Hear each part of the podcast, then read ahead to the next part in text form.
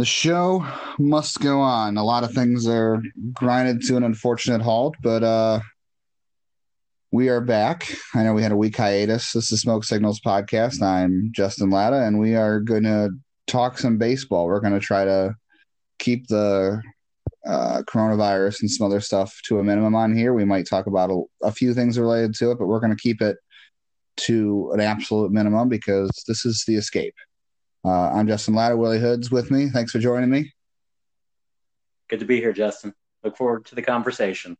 Yeah, how are you doing in general right now? So we're talking to keep it to a minimum, but it's always good to check in on everyone's, well-being right now. Doing well, staying healthy, and trying to minimize my outside world contact right now. I'll put it that way. Trying to keep me in mind. Healthy. I have a large family, so that's my concern. And I work in the medical field, so I don't want to get anything and share anything with anyone that I work with or any of my patients and their families. So I will try to stay clean and clear of all that's going on out there. But I'm excited to talk a little bit of baseball with you tonight, Justin.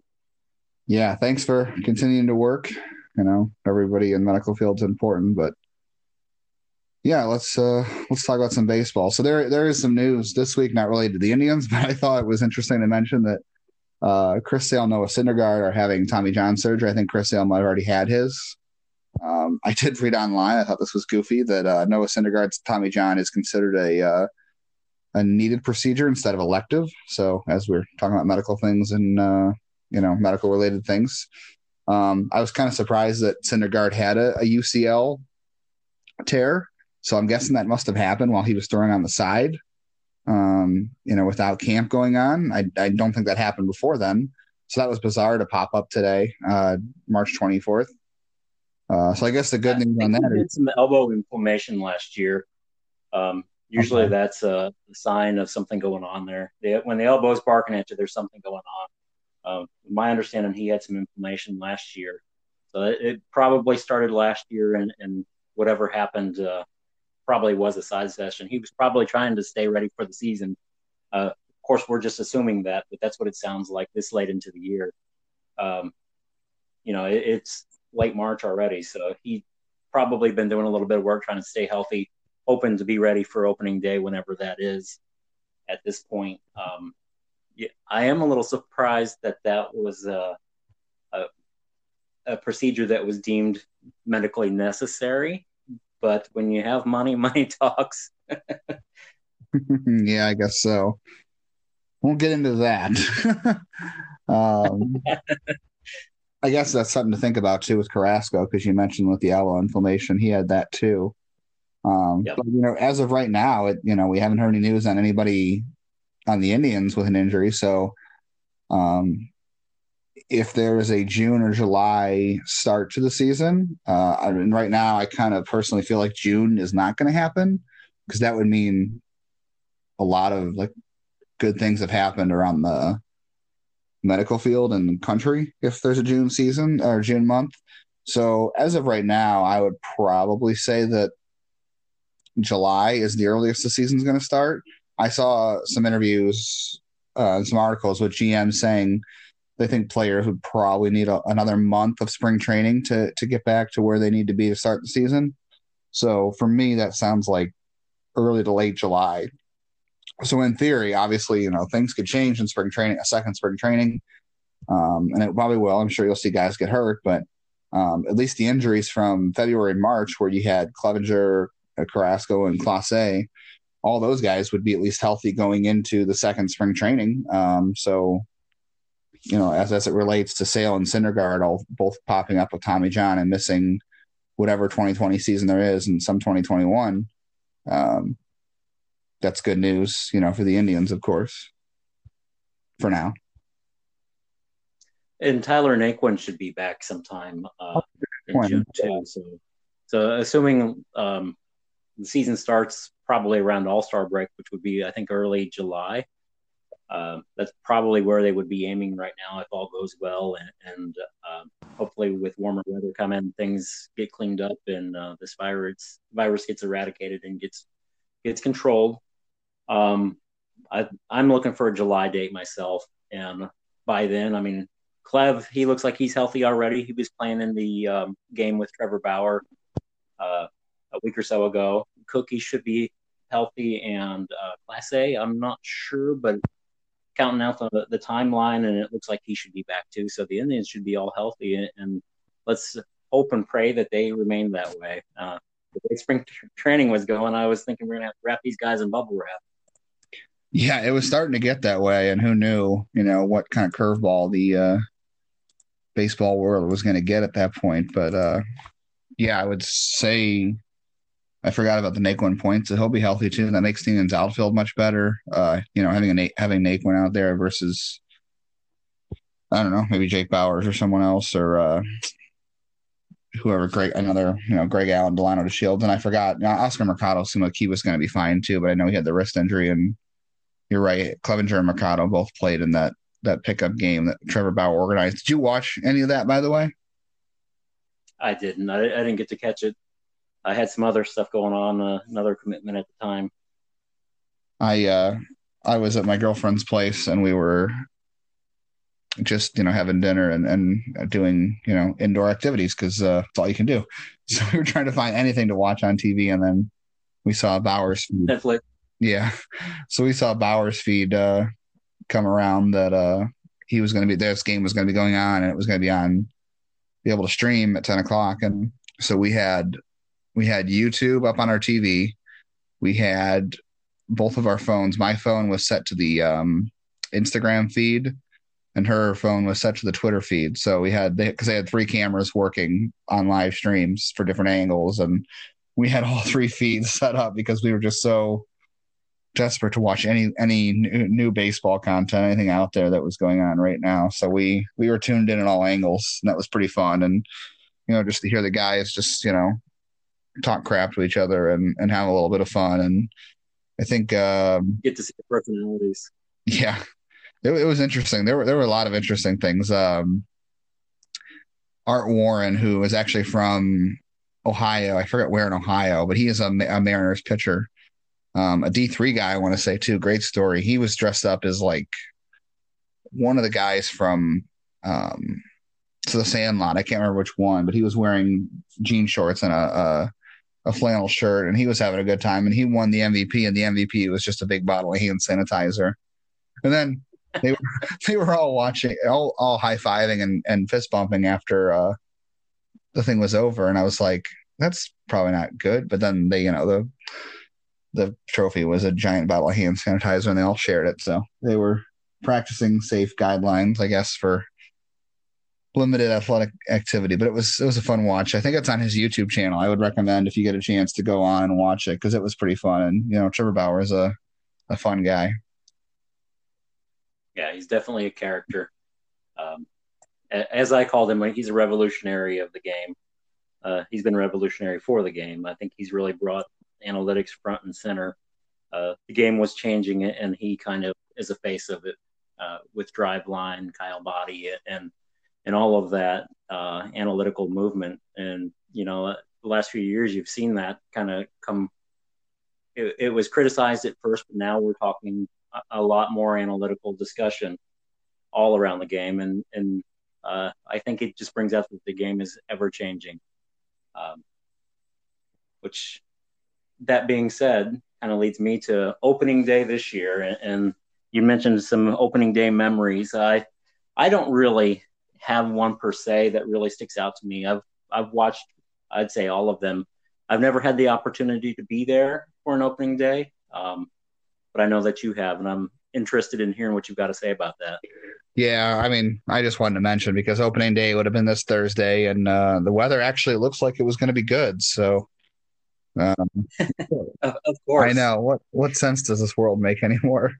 So I was just kind of curious to see if, you know, we either of us could come up with some interesting memories from opening day. I have been fortunate enough to have gone to opening day the last, 2019 would have been 15 years. So I've been to the last 15 home openers with my dad. It's been really special to be at all of those with him and just, you know, have that opportunity to share the game with him. And do that every year. It's, you know, something I look forward to and get to do it again eventually. But going back to 05, just being there, I remember first of all, the season opener in Chicago, they lost 1-0, and that game's actually on YouTube. I was watching it the other day. That was Westbrook versus Mark Burley. That was a quick game. Rob Manfred would have been like cheering on that entire game because it just moved so quickly. And then they lost 2-1 the home opener. That was Freddie Garcia versus Kevin Millwood. That was also the White Sox. So you see a theme. 05, the Indians lost a lot of one-run games and a lot to the White Sox, and that started early. I think everyone probably remembers the snow opener in 07, you know, against Seattle, that never actually became a full game. I remember sitting in the bleachers and I see Mike Hargrove coming on. The snow is just coming down, and Paul Byrd's one out away from making it through 5 innings with a no-hitter, and the Indians were winning. And I'm like, just need one more out, just need one more out. And I think he might even had 2 strikes. And Hargrove came out. He was managing the Mariners. He came out and stalled for time, and of course the umpires decided to, you know, pull the tarp. And I'm like, man, I remember sitting there looking at my dad, looking at a friend I was with, and I'm like, this game's over. Like, this is not getting played. And then we sat there until like, I think 7 o'clock, until they finally called it. And, you know, we were all just freezing and soaking wet from the snow melting onto us. And that was a disaster. So the first home game that year was in Milwaukee on April 10th. Against the Angels, and their first home game was April 13th against the White Sox. I remember 08 just because of how great 07 was, and I remember being in 08's game, and Joe Borowski almost blew the save, and we won 10-8, and I remember thinking it was going to be the Indians' year, and then I should have realized that opening day game where they had to win 10-8 and Borowski would just barely clung to life on that save should have been an indication of what was to come. 2011, 6 out because it was warm. I remember sitting in the bleachers wearing shorts. It was probably 70 degrees. I couldn't believe it. And then Fausto Carmona gave up 8 runs in the 4th inning, and they lost 15-10 to the White Sox. That was not fun, but it was warm. I was also 21 and enjoyed my first home opener that way. So I was able to, you know, ease the pain of how bad Fausto Carmona at the time was. Getting hit around. 2012 was like 20 degrees, and the Indians lost 16 innings to Toronto. That's because Chris Perez blew a 3-run lead in the 9th inning after Justin Masterson struck out 10 in 8 innings and gave up 1 run. And Rule 5 pick Jairo Asensio, who was just one of the worst relievers I've ever seen in my life, gave up 3 runs in 3 innings and got saddled with the loss. And then 2017 was fun because they only won 2-1 against the White Sox, but that was, I don't know, it was kind of cool to see Michael Brantley get the walk-off hit after, you know, missing 2016 with the injury. Yep. And then a couple other ones I noted as a kid was Wayne Kirby, you know, the walk-off in 94. I think everyone who was alive for that remembers that. I was only 5, but I remember my dad going in late to work, calling his work and saying he wouldn't be in until the game was over because he was working at a restaurant at the time, and she's like, I'm not coming in. It's the first opener at Jacobs Field, and we were home watching, but he was not going to go in until it was over. And 98, I remember that was my first home opener. It was 98 in person. I remember Tommy hit the walk-off against the Angels and Troy Percival. And I remember Troy Percival not having a lot of success against the Indians, so I went back and looked it up. And 39 innings against the Indians, he had a 5.90 ERA, so that checked out. It wasn't just a confirmation bias, but the Indians definitely tortured him. And I remember Tommy hitting, it was an opposite field shot to win that game. So that was kind of fun. It's a lot of good memories there. Yeah.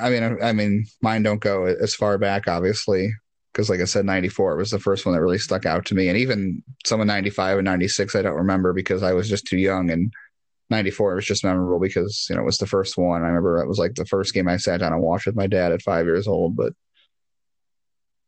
yeah, trip down memory lane of home openers gone past. So hopefully we'll get a new memory of a July home opener in 2020 and it being a good one. Do you have anything you want to touch on home opener wise before we get into the meat of the podcast? I've always thought of home opener kind of being a preview of what the season is going to be like, and how it kind of seems to set the tone That may not always be the case, but it just feels like the excitement carries over, or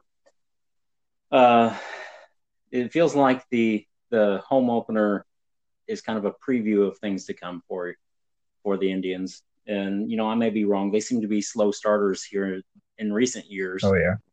And then have gotten off to exciting things. But there's an air, a special, I don't know, there's something special in the air for the home openers. As I've said, I've never got to be at one, usually because I've got other commitments, family commitments and things like that I've got going on, work, where I've just not asked for the time off. Like I always try to take summertime and enjoy the summertime. And home opener, it's so iffy. You know, I don't want to get snowed out or rained out. I want to be able to go to the games.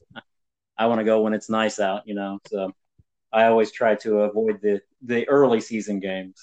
That's probably a good way to go. But as I said, I think the home opener is kind of a special moment. And, you know, it's something I've always wanted to do. It's on my bucket list, but it's not going to happen. Maybe I'll get to go to the home opener this year because it sounds like it may be in the summertime. Yeah, it's the perfect time to get your first one out of the way and not have as many, I guess, weather-related risks. But it'll be interesting. Hopefully that, you know, that would be a good way to, you know, come back from all this would be, you know, get to go to the home opener in July and experience your first one. And just have. I think that would be a cool experience all around, and I'm hopeful that fans will turn out, especially with all that's going on right now. People just starving for sports and entertainment altogether. You know, I think it would be a great way to kind of break the cabin fever that I think a lot of us are experiencing or that will set in over the next few weeks. Yeah. Yeah, I mean, obviously there's some economic things that might go along with the attendance, but you would like to think that with everything going on, if those who are fortunate enough to be able to attend come July or whatever happens, you know, I hope the turnout is as good as possible because I think people will remember what they missed, you know, because the Indians' attendance obviously has been waning. So maybe, you know, I guess it's tough to think about just because, you know, the economy does factor into that as well, especially right now and for everybody. But, you know, if everything eventually can get corrected and people can be fortunate to be corrected and or, you know, be a better situation, maybe the attendance can rebound with, you know, people realizing what they've been missing and, you know, some greater appreciation for having a baseball team, you know, if money allows. But. You know, I tend to think of baseball as an escape. Mm-hmm. We all face harsh realities of life. Some of us different. I working in the medical field with patients that are near the end of life, and I face that, and I use baseball as an escape for it. You know, it's my therapy. It's what helps me to continue to go on. And I think, you know, it's kind of a sobering moment for us as a nation, and as for baseball fans, you know, we see it could be months before we see a game again, and you realize what really matters. And you mentioned something earlier, and that was your dad spending that time watching the game, but it was spending the time watching the game with his son. And I think that's what makes baseball, you know, America's pastime, as they say, is it's a family-oriented sport. A lot of the minor league teams and stuff are very fan-friendly. The Indians definitely are. Or they're trying to focus more towards the younger generation and the younger kids too, having things there for them. Me being a parent with children who are autistic, I know the Indians are one of the few clubs that have kind of quiet spaces for children with special needs. So I think they've definitely geared in that direction. And I think when you look at what's going on in the nation and with this virus and the concerns economically that people have, maybe it means you're not going to go on vacation this year. You may end up, hey, let's go to a couple of ball games instead and spending that time with family that way. So it could play out that way. I do definitely hear the economic concerns. I think we both have concerns right now And I think a lot of people out there do about the economics of the game. And who knows, maybe the Dolans will say, hey, we're going to slash prices. We want to get as many people in here. We want to reach out to our community and do something good for Northeast Ohio. I think it'd be a great way to reach fans right where they're at right now. So, well, I would call it an opportunity for them. Right. Yeah, for sure. I hope that's where everything goes. We'll hope. I really don't have anything to add to that because that was well said. And we do want to try to keep some of that to the minimum. So I think your point was very, very accurate, and we'll just leave it there so we don't have to elaborate further on more of those issues. But the big thing we wanted to get to in this podcast was the second half of the top 25 prospect list. So we did the 25 or 50 through 25, or I should say 26 last time we talked, which was 2 weeks ago. And we're recording here on May 24th, Thursday, with 5 prospects to go in the list. So we'll just get these out of the way. You can listen and then read. Obviously, at the moment I mentioned the rest of the prospect list was going to be free to anybody. Just, so, like you said, everybody needs a distraction. And I figured with our time being short at 24/7 Sports, with apologies to the people who have been subscribers, we made the rest of the list free. I think after... I can't remember at what point we made it free, but the rest of them will be free. And then there will be some other things we'll talk about with the list after we finish this up. So let's dive right in. We're going to do this in groups of 5. So number 25 was Will Benson. Number 24 was pitcher Lenny Torres, who missed last year with Tommy John surgery. 23 was Angel. I think it's Angel. I'm not sure it's Angel, but I think it's Angel. Obviously, we don't know a lot about him because he's been in the DSL. Angel Martinez, another shortstop with a quick bat. Giancarlo Mejía at 22, and then Cody Morris at 21. So, Willie, out of that group of 5, just give me, if you want to go through one or all 5 or just a couple, what you like, what you don't like, and then, pick out one or two and then give me a potential for impact and when you think we'll see one of these guys in the majors.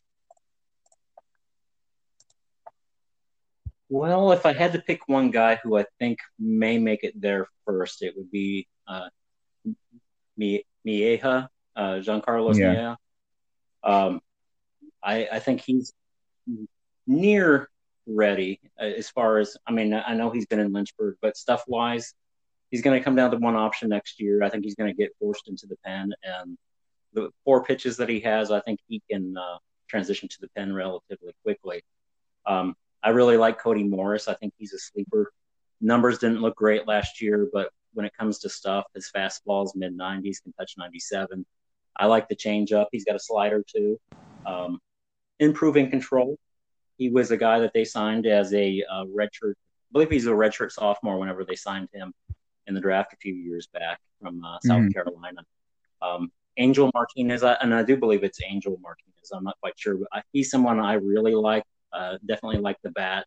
I think he's got above average potential with the bat. Defensively, he looks like he's going to stick it at shortstop. Very intelligent player, very similar to Ryan Rocchio, another high baseball IQ guy. Of course, I can't remember if it's his dad. Sandy. Is it that's Sandy? Him. Yeah, with the Nationals. Yeah, so he's been a baseball rat since the time he was little, and now 17 years old. He came up and hit I think 312 or something like that in the DSL last year in his debut. He's somebody that I think that is very talented, and he's going to move up these lists in the years to come, in my opinion. Lenny Torres Jr., another exciting arm for the Indians. He was a high draft pick a few years back. He had Tommy John surgery and is making his way back, and he was already throwing this spring off of flat ground. I think he was going to progress to the mound and looked like he was going to be ready by June or July for Mahoning Valley. Will Benson is somebody that you've seen. I believe you were there the night that he hit home runs. Definitely a lot of tools with Benson there. A lot of concern with the swing too. He brings a strong arm. He's fast, athletic, just a big guy, but he's got a big pole in the swing too. I I really like Benson. I like the tools, like you just said. My thing with him is he's already above a 30% strikeout rate in high A. If you told me that he would strike out 30% of the time in the major leagues, I could tell you he can make an impact like Joey Gallo and maybe even better because he can steal bases. Benson is a phenomenal athlete, runs well. And you know what? He rarely is chasing a pitch. His issue with the strikeouts is he works deep counts. He's not afraid to take pitches. He knows what he's looking for up there as a hitter. But, you know, when you work deep counts and you have long arms like he does, it's just so hard to get everything moving in sync fast enough. And it just creates so many holes in his swing. And like I said, if you told me he could strike out 30% of the time in the majors, I would tell you he could make an impact. He could be a 25-25 guy and play a really good right field. Like you said, he's got a great arm. I just don't know that he's ever going to curb the strikeout rate. That's the issue. And like I said, it's not for the lack of plate discipline. It's not for the lack of pitch recognition. It's just simply, it's so hard to mechanically swing the way he does with being his age, or I'm sorry, his size. But like I said, he's young. He could figure it out maybe, but of this group, he has the highest upside, I think, or at least, you know, impact potential, because if it works out where he can strike out or cut down the strikeouts, he has the most tools to impact the game. I'm really interested in Torres because of the pitchability and just the overall stuff. He's not a big kid, but people still liked him to be a starter just because of how good the stuff is. I just don't know how many innings you're going to get out of him. I'm concerned with Mejia's injury issues. He had hernia surgery last year, and he's also had some other issues before that. So I'm concerned about holding up as a starter, but the stuff's really good. The slider's good. The fastball's good. Would be a pretty good reliever. I know we always say, what was our thing last podcast was bullpen risk, or, you know, could move to the bullpen. That was our fault. Yeah. I think that's always the fallback for pitchers is, well, they'll look good in the bullpen. But sometimes these guys end up running out of time because of injuries and other factors. And I think that's the case with Mieja is, you know, I think he's kind of running out of time right now. He's been pitched last year in Lynchburg, should make a debut in Akron this season. Does he have enough time at this point? And then he still only has, I think he's got two options remaining. So this year and next year, we're talking 2 years, 2 years there to figure things out. And this season, who knows how things are going to play out. So it's going to come into play at some point. And then when you're talking about the log jam that the Indians have in front of them too, with the starting pitching depth and the starters that they already have, it just seems like, you know, he could end up there. I do think there's back of the rotation potential for him. I really like him. I'm just concerned. He's definitely got a starter's build. I'll put it that way. 6'4", 240, and very strong. Just the hernia injury, and I believe he had another injury, like an oblique or something last year as well, that he lost time to. And it's not the first time that he's lost some time like that. So, you know, when you're a pitcher, you got to stay healthy, you got to stay on the mound, and, you know, especially when you're on that 40-man roster, it doesn't do you any good because you lose that developmental time and you lose option years, which he did last year, kind of burned an option year. Yeah, I was kind of surprised they put him on the 40-man roster to begin with, but there are a lot of people who thought that he could move fast if he stayed on the mound, and obviously he's been hurt, but he could have moved a little bit quicker. So that's why they protected him. The guy I want to move on to the next group quickly, but the guy I like most out of this group to make a real impact in the majors is Cody Morris. If I had to pick one guy that you'll see eventually, I don't know if it'll be next year because of the limited play this year, but maybe 2021, you will see Cody Morris rise up a lot of lists. I like the fastball. It's a little bit flat, but it's in the mid-90s. Changeup and curveball are both good. He does have a slider too, and does have an interesting curveball. I think he's got good – he's improved his command since college. I think the overall package is really good. If he can just pitch up in the zone or, you know, avoid the middle of the zone with the fastball because it is a little flat, and does lack some spin. I think there's, I don't want to say Bieber light potential there. That's a little bit much. and obviously nobody in the world has Bieber's command, but I think Cody Morris has like middle of the rotation stuff. I think everything, if the command is there, I think everything plays together where he can be a middle of the rotation guy and be a 180 inning, 200 inning guy and a strikeout per inning. I think, I don't know if you'll see upper rotation stuff from him, but if there is one guy in that group of five I like the most, it's Cody Morris. And I think he has the most chance to realize his potential out of that group. So I would say watch out for him over the next 2 years or so, you know, depending on what happens with the rest of 2020. Next group of five is Eli Morgan at 20, you know, change of specialist. We know about him. Bobby Bradley at 19 and Yu Chang at 18. Those are two guys. And we had a hard time really finding the right spot for, because I think their overall impact is going to be limited. Carlos Vargas, who you wrote up, is there. I do like him quite a bit, but he's a bit ways off. And then at 16, we decided on Emmanuel Clase, you know, just because of his already the potential he's already reached and what he can be in the future. So, you know, go through one or two guys there, and who do you like the most, and who has the furthest to go, you think, to make an impact? Vargas has the furthest to go to really make an impact. I really like him, by the way. I love the slider and the fastball. I saw him several times this year at Mahoning Valley. Every time I saw him, he was 95, 96. The slider is a plus pitch. It has two plane break whenever I saw him. I saw the change up a couple of times, but it looked like he was getting on top of it and then trying to push it, basically forced it out of the zone, and ended up being a ball. Eli Morgan is a guy, I think, you know, he's a Josh Tomlin type of arm, could pitch as a fifth starter, might end up in the bullpen. I really like Class A. The one thing that really surprised me as I wrote up him was the launch angle against that he allowed, which was 3%. And he's just got guys beating the ball into the ground time after time. And, you know, it's amazing. I'm watching him pitch. It looks like he kind of keeps that front knee bent a little bit as he's coming home, as he's making or going through his delivery. And I wonder if they'll straighten out his leg a little bit, because I suspect that will help his control a little bit. And I think, you know, there's high setup man type potential there, but also possibility of being a closer.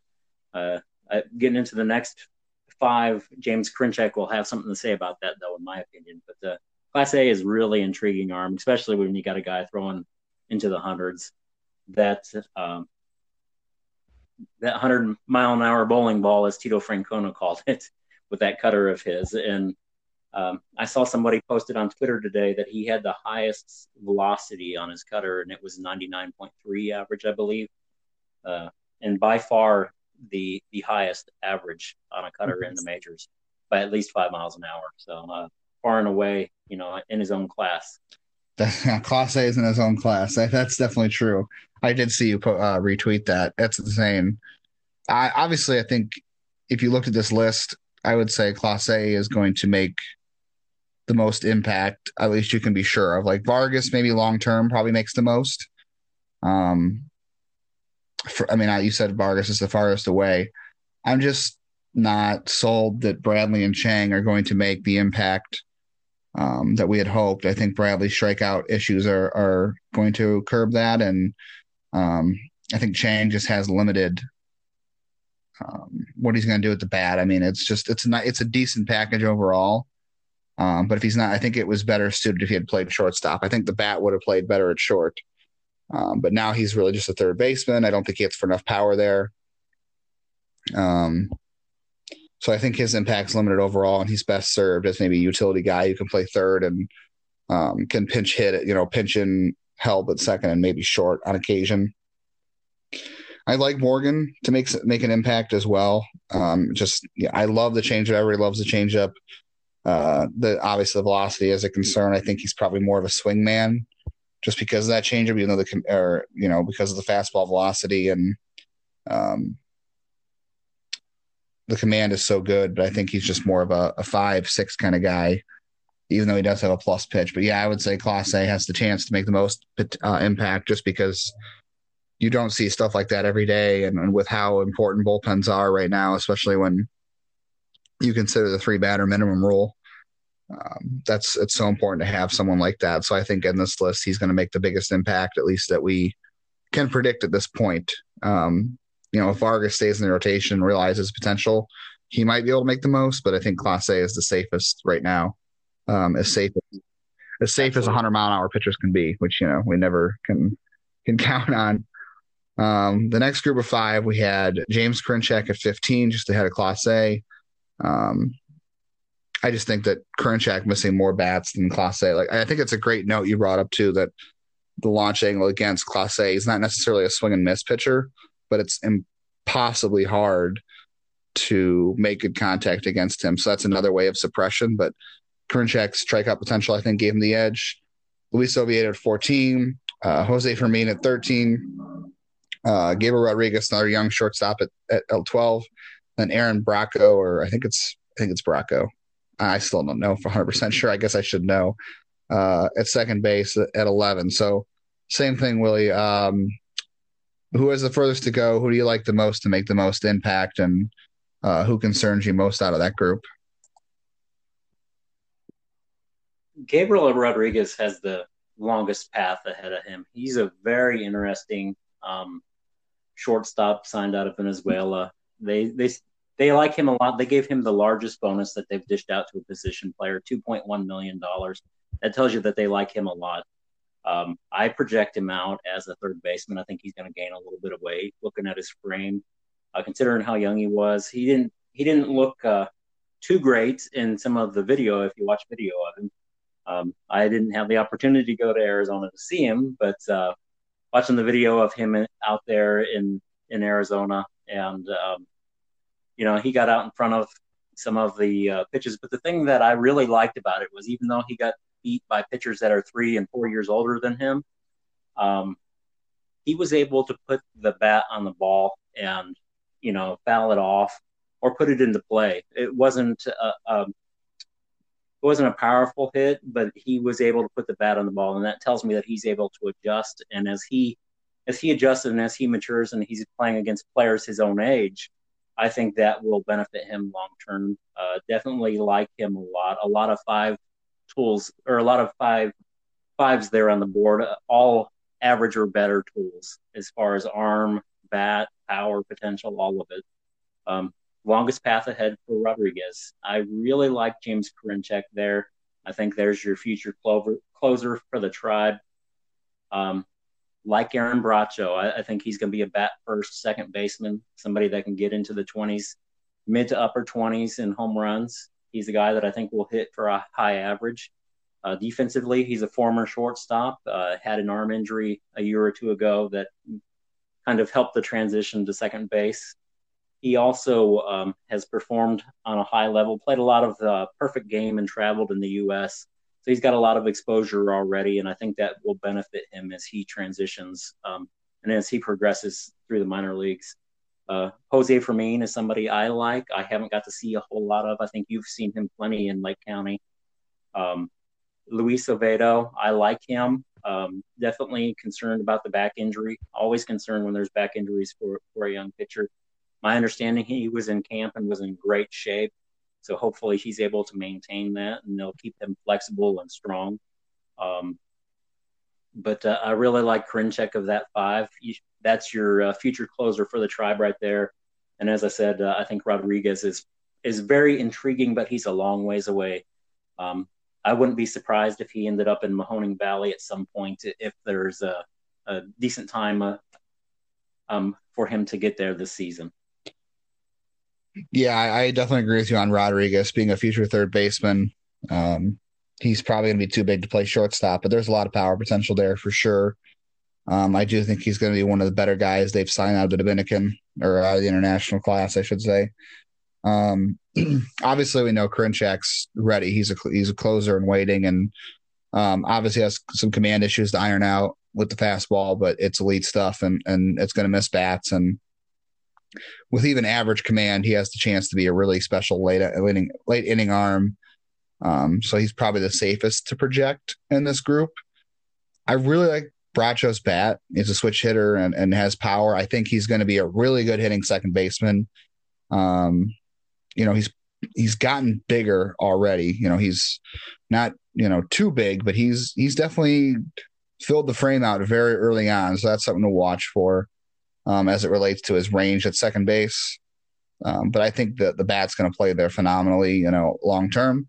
Obviously the guy I like the most, I think anybody who's followed me on Twitter or has listened to me before anywhere here or other appearances, Jose Fermin is probably my biggest sleeper on this list. And the reason he's at 13 is because I really pushed for him to be up the rankings.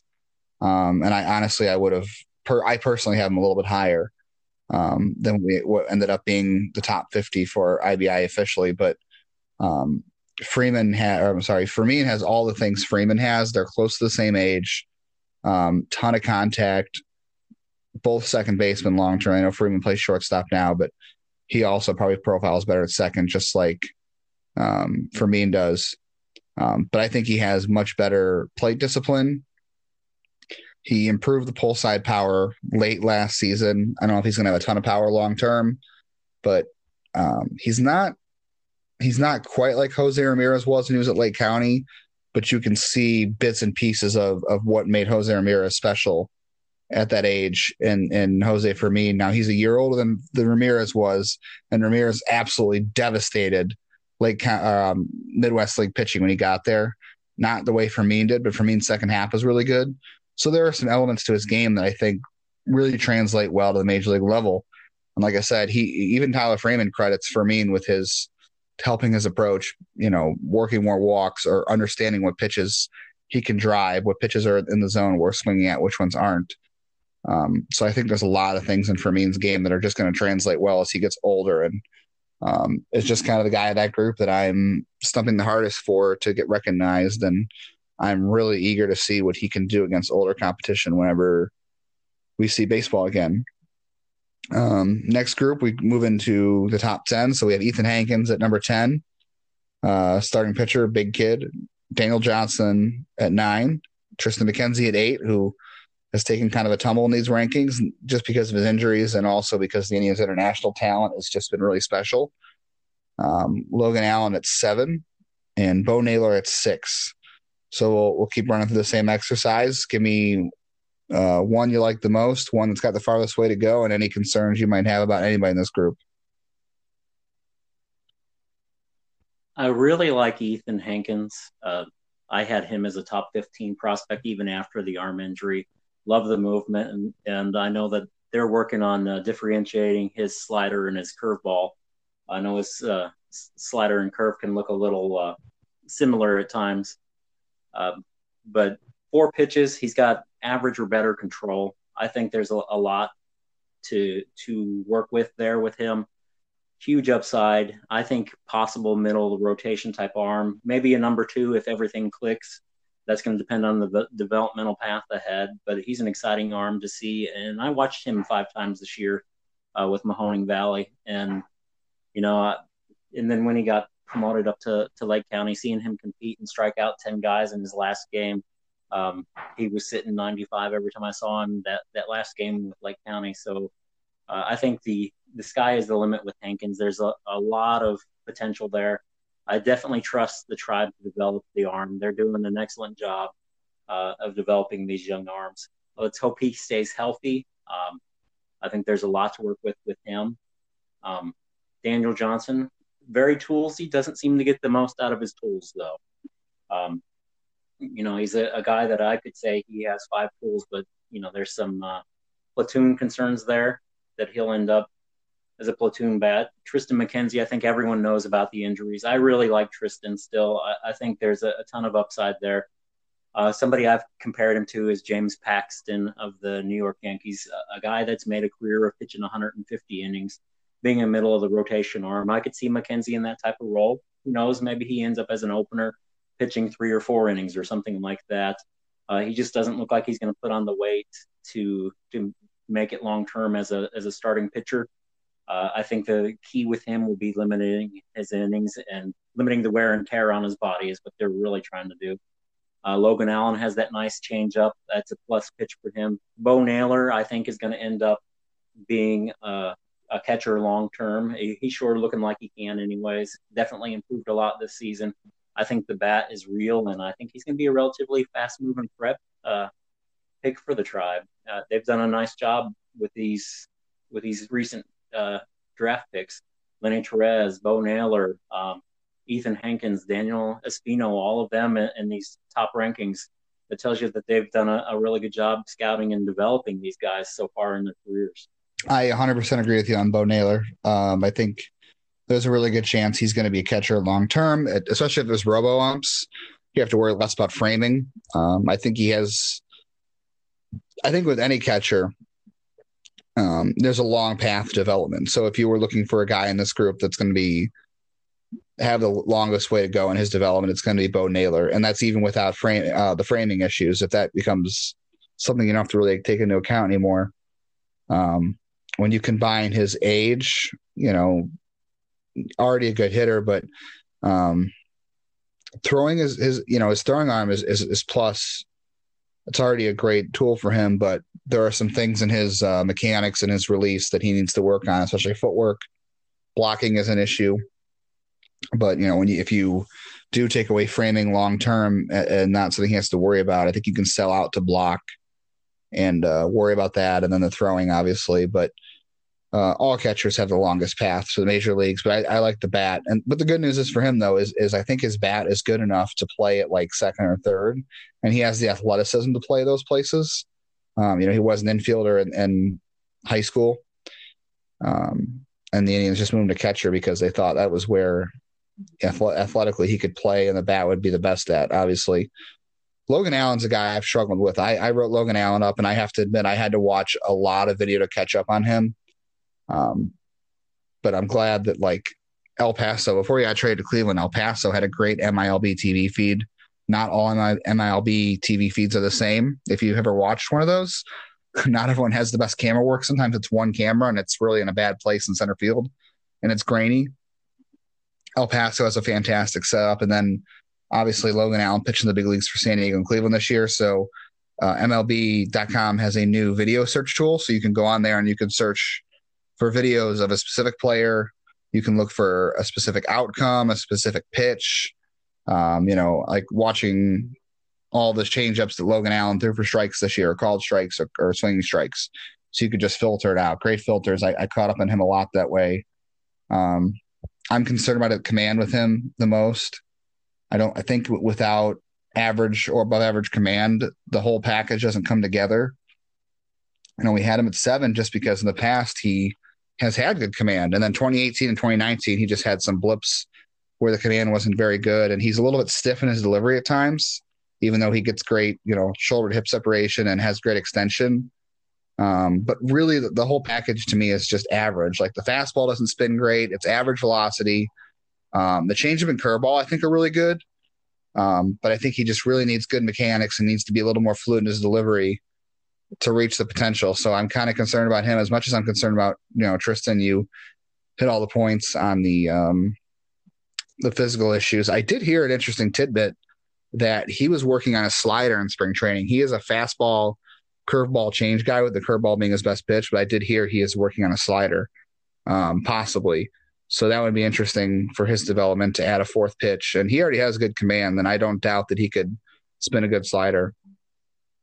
I still like Hankins the most in this group. I think Johnson has the most safest floor at this point. I think he's going to be a guy who can hit 20 home runs as a platoon outfielder and play a really great right field and steal some bases. But for me, the long-term impact, I think Hankins has the most. Just got to watch his body. I think he needs to, make sure that his conditioning is as good as it can be and get the most out of that big body. I mean, he's 6'6", and I think 220 now. That's a big 20-year-old kid. And I think though.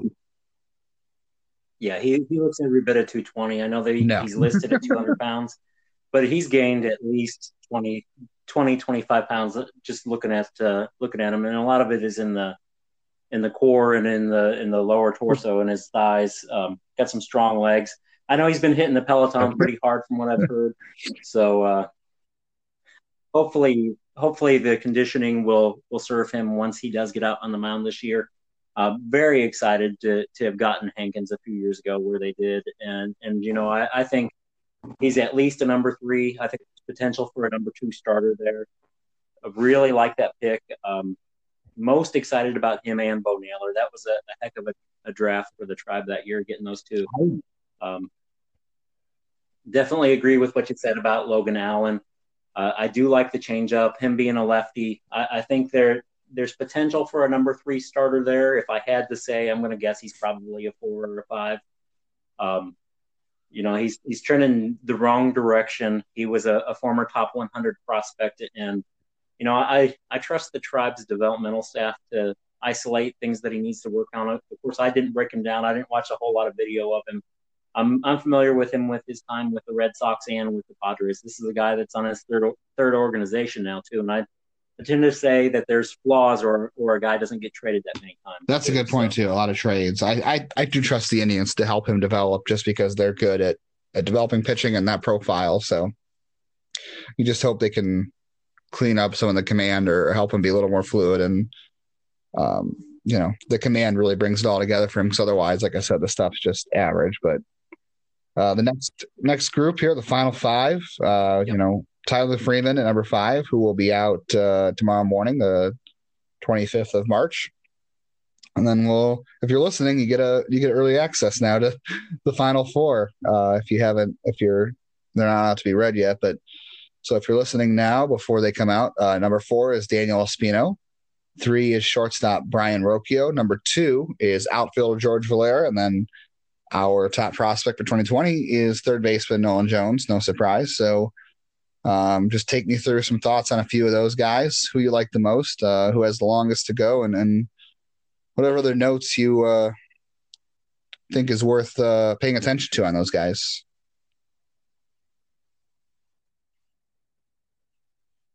I might surprise you with this one, but I think George Valera may have the longest road to go in front of that group. And it's not saying that I don't like him. Some concerns defensively. Where's his home? Is he going to end up in left field? I definitely like the bat. This was his first season, first real season. I mean, 2018 he debuted and then ended up having a broken hamstring in his hand and only played 6 games. So last year hitting, I think it was 236 at Mahoning Valley. But I do think there's a long path ahead for him. Rocchio is just so polished. I really like him as a hitter. Tyler Freeman, you know, he's another polished, advanced guy. I think he's going to get some time at shortstop and then eventually shift over to second base. Nolan Jones, some platoon concerns there with him. But I think my favorite of this 5 is Daniel Espino. I really like him. I had him as a top 5 type talent last year. He's a shorter right-handed pitcher that from the prep ranks last season, and the Indians were lucky to get him at 24, in my opinion. He has ace potential, I think. Whether he reaches that or not, I would say, you know, a lot of people have discussed his arm length and his delivery to the mound. I know the Indians, looking at video, it looks like they've already cleaned up some of that. And from what I've heard, his velocity has maintained in the upper 90s, even with a few changes. He's listed 6'2", 205. I hear he's closer to 6 foot. Really doesn't matter to me. What matters is that he has control and he's making his delivery and he stays healthy. I think there's an exciting future ahead for Daniel Espino. I think he's going to move relatively fast. I wouldn't be surprised if he was kind of a Jarrett Wright or a Bartolo Colon guy that debuts when they're 20, 21 years old. I think he has that type of potential to move through the system. And with his fastball, I mean, he sits in the mid-90s, touches upper 90s, has reached 100 in the past. And his control will be the thing that gets him there. And I think the Indians are already making a few changes with him. I do think him being a 4-pitch pitcher, too, will benefit him. I think They had him working on the changeup when he was in Mahoning Valley last season. And I expect that, you know, once the season does get going, he'll probably eventually end up in Lake County, pairing him with Ethan Hankins. And I'm curious to see how that plays out with those two. I'm sure there'll be some healthy competition from two guys that have lived in Georgia and that will compete with each other and push each other toward the ultimate goal, which is getting into the big leagues. But I really like Espino. I think he's potentially the number one prospect for the Indians after Nolan Jones graduates. A couple of these other guys are going to have some say in that, but I really think Espino will really take off for the Tribe. I love the fastball, the slider, the curveball, and then his changeup needs the most work. But, you know, he's a kid that has an exciting future. So here's something Indians fans aren't going to want to hear. And I've heard a lot of the same things you've heard, and obviously that makes sense because we talk a lot and we view the same kind of content and things like that, but about Daniel Espino. But the one thing I think, and I definitely agree with you that he has a potential number one overall prospect because he has the stuff. And for better and for worse, I've heard some loose comps to Danny Salazar. And I say that because Salazar was about the same build-ish. Espino is a little bit stronger than Salazar. Salazar was very just, you know, athletic and a little thinner. And I think Espino is a little more strongly built, especially in the lower half. The Indians obviously have cleaned up his arm swing, which is a big deal because that was what concerned a lot of people with him in the body type. But I do think he has the shortest path in this list to the big leagues. Besides, obviously, we know Jones is close because he's in Double-A and probably could have been up this year if they needed him. And then Freeman, with the way he makes contact, I think can fly fast too in the ranks. But Espino is not your typical slow-moving prep arm. I think he's about ready. I mean, this depends on what happens in 2020. So let's just say that there's a quarter or half season for the minor leagues at this point. I would say second half of 2021, early 2022 is when you could see Espino. And I think the Indians know that about him. I think they are thinking close to the same thing. Obviously command's a big issue. He doesn't have bad command, but it needs to be good for his stuff to work, even though he's got good stuff. But I would be concerned that the shelf life of that arm goes short like Salazar. I would assume Espino's got a better work ethic than Salazar. There were a lot of issues with Salazar with his routines and how he took care of his arm and his body that I don't know exists with Espino. So that could be what happened to Salazar, and that could be his downfall. But I do remember going back as far as like 2011 that a lot of people thought that Salazar was a great prospect, but also thought he might only pitch for 4 or 5 years in the majors at most. And I do wonder that about Espino, because remember, Salazar moved quickly. You know, he went from Tommy John recovery in 2012 to being up in 2013. And I think that's what could happen to Espino, not the Tommy John, but just being up quick. But I think you're going to see the peak early in the career with him. And I don't know what the later years hold. So I think there's that to be excited about, but also be concerned about with him. I like Freeman still. I personally like Fermin a little bit better, as I noted.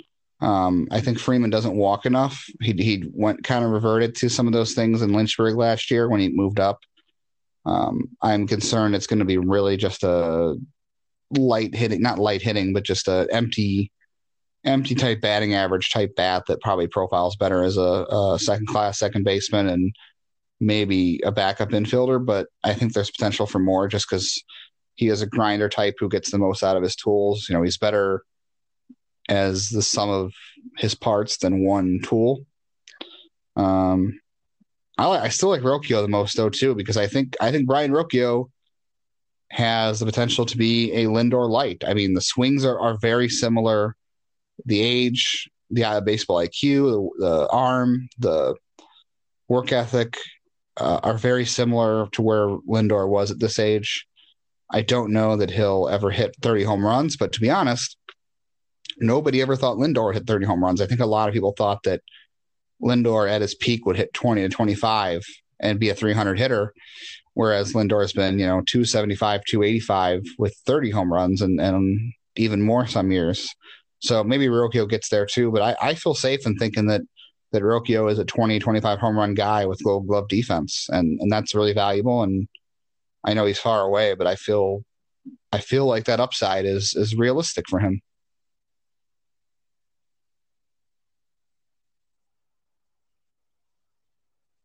I'll go back to Daniel Espino for a minute. I do know he's a power lifter and another long tosser, kind of in the frame of Trevor Bauer. I don't know if you've seen the video of him or not posted on Twitter of him doing splits, but that tells me how flexible he is. And then he's worked to maintain too, especially with that strong lower half, those thighs that he has, strong core. I definitely agree that he'll be a fast track arm. The Indians considered him a college type of arm once he got there. Definitely agree with what you said about Tyler Freeman. Definitely needs to walk more. Rocchio, I'm typically conservative, I think, in my projections. I said whenever Lindor was drafted that he'd probably be a 15, 18 homer guy. I kind of peg Rocchio in the same box, but I also think Rocchio is a guy that's going to probably hit around 280. So you're looking at a plus hit tool. Average power, maybe more. But he's a guy that's going to impact the game on the bases, defensively too. When you look at that entire package, I can see why he's number 3 on this list, and he's going to be he will probably, in my opinion, pass Valera, and I think you're 1-2 next season, or I would say midseason, but I don't know what midseason's going to hold. But I think Espino and Rocchio could be your 1-2. As soon as the end of this season, assuming Jones might graduate. And not that I'm down on Valera. I don't mean to communicate that at all. I just think he's going to take a little bit of time with these other guys that are more polished or closer to the big leagues than he is. But there's a lot to be excited with Valera. I'm not going to comp him to Juan Soto, but I think Valera could be a guy that ends up hitting 280, 290. 25, 30 home runs too. So there's a lot to be excited about with him. I think the Indians have really lined the system with a lot of talent. I talked about my own personal rankings that I posted on Twitter earlier in the off season. And I gave a lot of the guys similar grades or had a hard time differentiating who would be the better prospect. Some of these guys I think are very similar as far as terms of quality and where you see them ranked. You mentioned Tyler Freeman and then Jose Fermin, and I agree with you. There's not a big difference between the two of them. And you might see me having Fermin closer to 30 and then Freeman at 5 or 6. I know going into the off season, I had Freeman as high as number 2, but as I started to dig in and look at numbers and watch a little video of him, I had to drop him because of the concerns with the walks. But I do think Freeman will probably add a little bit of strength to his frame. Pick up a few more home runs. He's a guy I can see hitting 10, 12 home runs a year. I don't think he's ever going to be a big home run guy. He's going to put the bat on the ball and put the ball in play.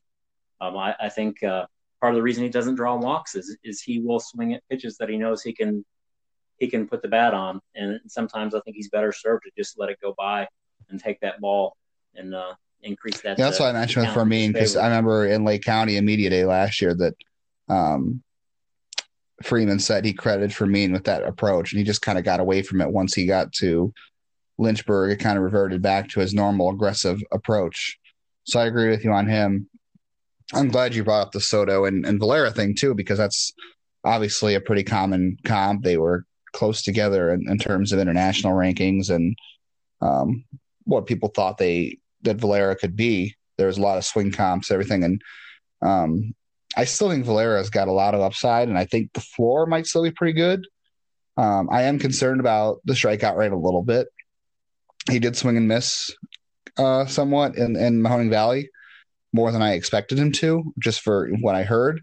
But I think the thing to remember with him too, when people look at his stats and wonder about the strikeout rate and some other stats, is okay, he hit a lot of home runs in the New York Penn League, which is not a good offensive environment most of the time.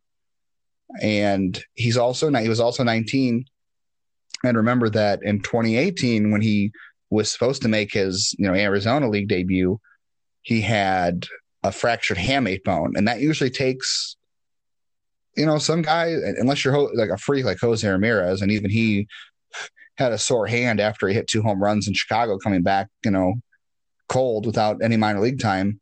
Some guys don't see the power return in their game for almost up to a year after hamate surgery. And then he had, I think, a hamstring issue in Mahoning Valley. And I know he had it was a hamstring issue in Arizona this year before he got to Mahoning Valley. Then there was another leg issue in Mahoning Valley this year that might have been a hamstring, but I can't confirm what it was. So obviously there's some injury things to kind of worry about maybe, but I would say if you're looking at the stat line and you're wondering about him, take those things into account and look at the overall numbers and the age and just how many home runs guys usually don't hit in the New York Penn League and see what he did. So I'm still pretty high on Valera, but I don't know, man. I saw Rocchio twice in person and he just he got to balls that he just had no business getting to as far as range. And you could see the gap power and the similarities in his swing to Lindor. So I have a lot of confidence in him. And I wanted to throw this by you too. I've thrown this comp to some other people. I don't really do player comps very often, but if you look at offensive production and just the type of skills they possess, to me, Nolan Jones reminds me a lot of, and obviously he's not a switch hitter, but and the platoon issues will have to play itself out. But to me, I think the offensive upside of Nolan Jones is something of a Carlos Santana, just because of how much he walks and the 25 home run power. Do you think that makes any sense, or am I way off base? I completely agree with you. I'm glad you mentioned that. I was thinking of that about his walks earlier. Who does he remind me of? And Santana is kind of who I thought of. Just focusing in on the walks with him. But that was a good comp to me. I think, you're talking about a guy that I can see Jones hitting 240, 250. It's not super sexy. He's not going to hit 300. But I think you got a guy that has a high on-base percentage, and he's probably going to hit near 30 home runs once he really fills out his frame. And I think he's going to do that and add a little bit of strength with it too. Wanted to add two more things with Valera and Rocchio. Rocchio was the youngest player in Mahoning Valley and in the entire New York Penn League last season. The second youngest player, George Valera. So I think those factor in when you're considering both of these guys were 3 years younger than average. They're facing college talent, guys who are more polished and performing at a high level, I think. I know you look at Rocchio and he hit 250. That may not look great, but when you consider the youth and what he was doing against that level of competition, and as you pointed out with Valera coming back, last season was essentially his debut, coming off of the hamate injury and then having a few dings. I've heard people say Valera's a below average defender. I don't think so. I don't think he's a perfect defender, but I think he's going to be an average defender, and I think he's probably going to end up in left field. But you get in a plus bat, a guy that's probably going to hit 280, 290, and I wouldn't be surprised if at some point he hits 300. He knows what's going on at the plate. You can watch him. You can see he watches the ball go out, and he has a good eye at the plate, has good pitch selection.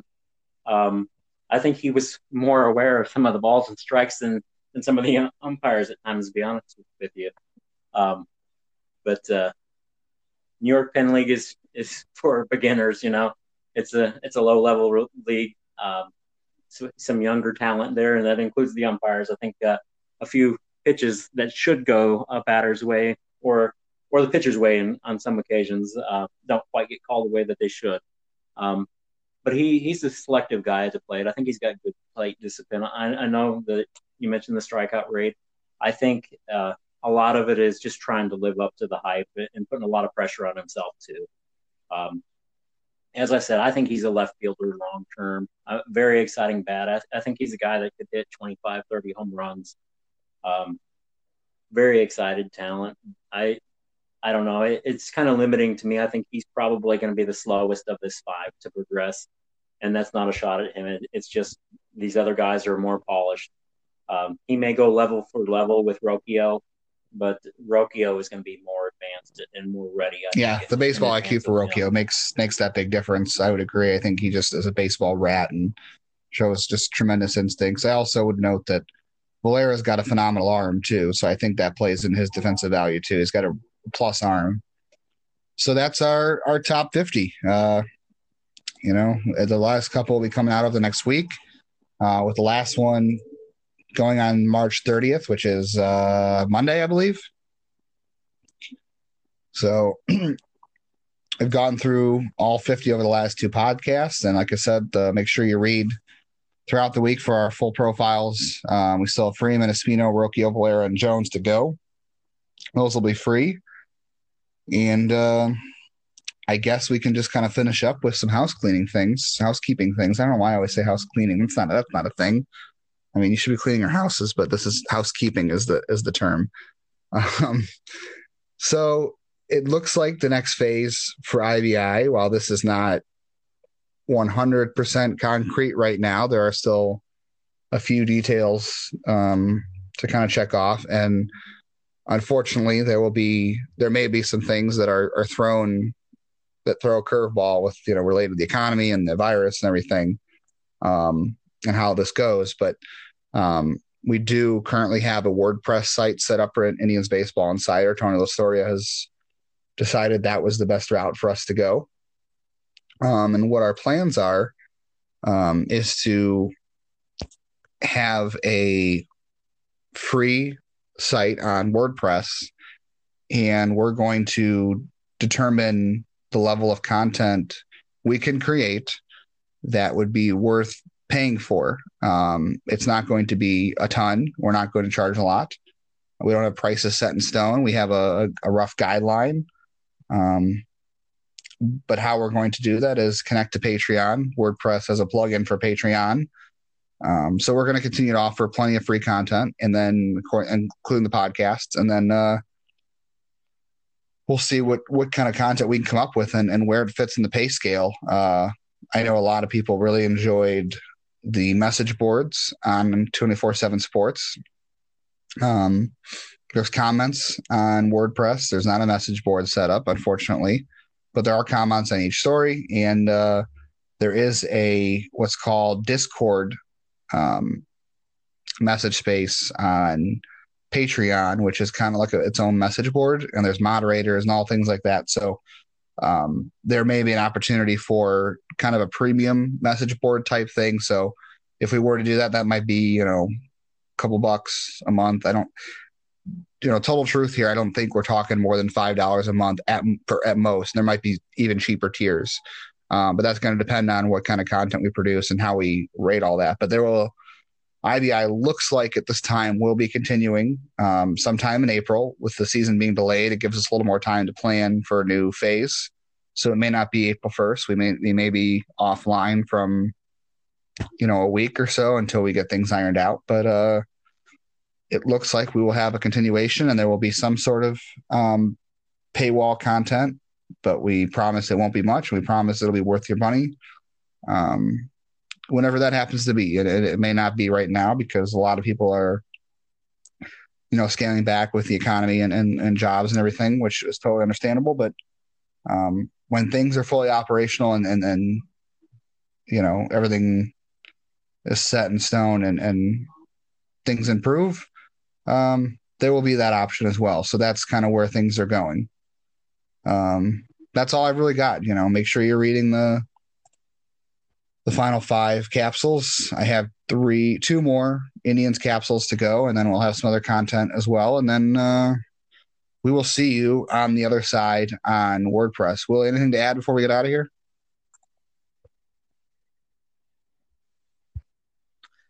I definitely enjoyed the countdown and having a different opinion than my own talking on these prospects. It's good to bounce off of somebody else, somebody that's seen some of these guys that I haven't in person. I haven't had the opportunity to get up to Lake County and see a lot of these guys that you have, or at least to the extent that you have. So good to hear your opinion on some of them, and definitely appreciate the information that you were able to share tonight. And you know, I look forward to the start of baseball season. Let's hope for the best and pray for the best for all of our listeners and Tribe fans and for our nation right now and for everyone that's facing this dilemma with all that's going on in the world. I just want to wish everyone the best and hopefully everyone is. Yeah, well said. Thanks everybody for listening. And thanks for everybody who's been a loyal supporter of our work on 24/7 Sports. And we hope that you continue to read us going forward. We promise to provide, like I said, free content and podcast as well beyond April. So IBI doesn't look like it's going away. And thanks to all those who have reached out and said, like, you know, they like the content and they like the site and they wanted to continue. And, you know, Willie, thanks to you for stepping in and writing the second half of these capsules with me and doing the podcast. It's been great. And I really appreciate your effort and putting the time into this. I know you've got a lot going on in your life and between work and family, and definitely appreciate your contributions over the last month or so and even further back than that. And I look forward to more work from you and with you as we enter a new phase of IBI. And, you know, of course, thank you for, you know, your work in the medical field. Thank you for continuing to go into work and doing what you do. And thanks to all the doctors out there and everyone in the medical field. And, you know, like I said, like Willie said, everybody stay safe. And thank you for listening. And we will see you on the other side with another podcast at some point and some more content. So thanks for listening and catch you later.